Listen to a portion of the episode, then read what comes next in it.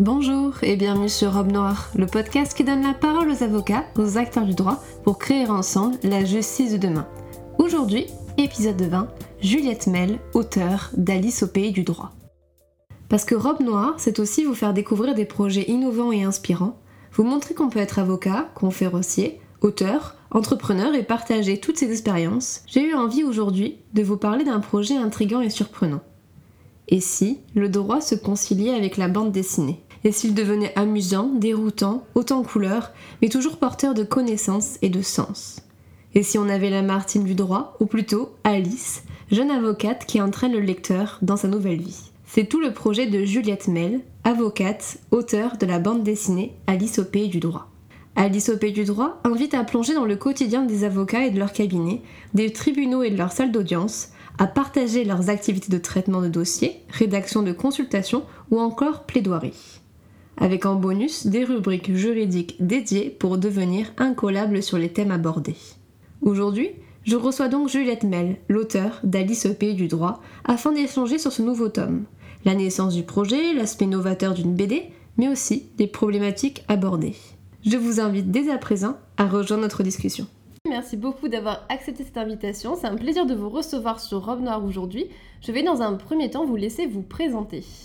Alors bonjour, merci à vous de m'avoir sollicité. Juliette Mel, 43 ans, avocat associé et enseignante à la fac et auteur d'Alice au pays du droit. Justement, en parlant d'Alice au pays du droit, est-ce que vous pouvez en quelques mots nous présenter Alice? Alice est une jeune avocate qui débute L'idée était de faire un petit peu euh, Martine fait du droit, et donc tout démarre par la prestation de serment. Euh, l'idée qu'il y a derrière ça, il y a plusieurs idées. La première idée, c'est d'essayer d'apprendre du droit en lisant une BD, c'est-à-dire de diversifier euh, les, modes d'apprentissage de la matière juridique. Alors évidemment, c'est pas un manuel et ça n'a pas vocation à se comparer à un manuel. Néanmoins, il y a un contenu juridique qui est transmis au fil des pages et des dessins. La, deuxième idée, euh, c'était de dresser euh, une satire du milieu des avocats et, particulièrement des, grands cabinets d'avocats, ou en tout cas du moins ceux qui se le prétendent. Et enfin, de parler du traitement de la femme, ce qui n'est pas une mince affaire. Et justement, en parlant un peu de tout ça, comment est né justement ce projet d'Alice au Pays du droit, qui est quand même une bande dessinée, ce qui n'est pas forcément euh, commun dans le domaine juridique? C'est la première. Il y a eu euh, les grands arrêts illustrés qui ont été publiés par le, même éditeur, mais il n'y a pas, à ma connaissance, de vraies séries de BD juridiques, alors qu'on a des Ali McBeal et des choses comme ça à la télé, mais euh, en, support BD, ça n'existait pas. Euh, moi, je suis très fan de BD et beaucoup moins fan de télé. Peut-être que celle-ci explique cela. Alors, fan de BD et peut-être plus d'écriture, comment on passe de la casquette d'avocat à celle bah, d'auteur, tout simplement? J'ai toujours passé de l'un à l'autre puisque moi j'étais enseignante et avocate euh, depuis le départ, c'est-à-dire que dès la fin du DEA à l'époque, puisque je suis très vieille, euh, j'ai passé le concours d'avocat et parallèlement j'ai débuté ma thèse. Donc j'ai toujours fait les deux, enseigner, écrire, puisque dans l'enseignement il y a pas mal de travaux de recherche qui sont associés, et, et exercer le métier d'avocat. Et concernant justement un peu euh, le fait d'allier ces deux fonctions, ces deux métiers, est-ce que la déontologie de l'avocat, euh, ça peut être un frein, la liberté d'écriture, ou est-ce que justement il y a une bonne conciliation entre ces deux sphères?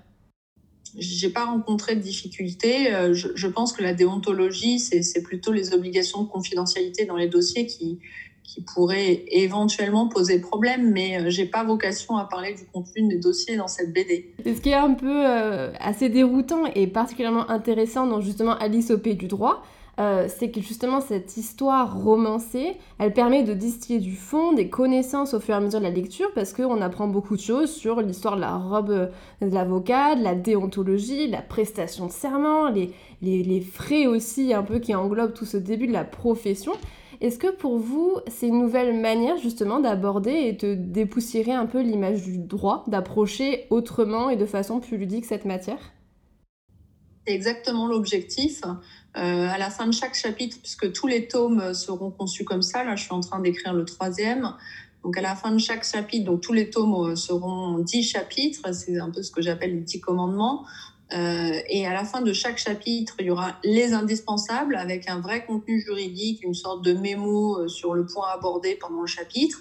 Et puis parallèlement, donc ça c'est une forme, je dirais, assez classique d'apprentissage. Et puis parallèlement à cela, au fil de l'histoire, tout est vrai si j'ose dire. C'est-à-dire que Alice va vraiment sur RPVA, elle galère vraiment pour mettre sa clé. Euh, il y a vraiment des sujets comme ça. Elle va contacter un huissier. On va apprendre les règles de la postulation dans le deuxième tome. Euh, donc là, ce premier tome, c'est sur la prestation de serment parce qu'encore une fois, ça me semblait être le point de commencement de tout.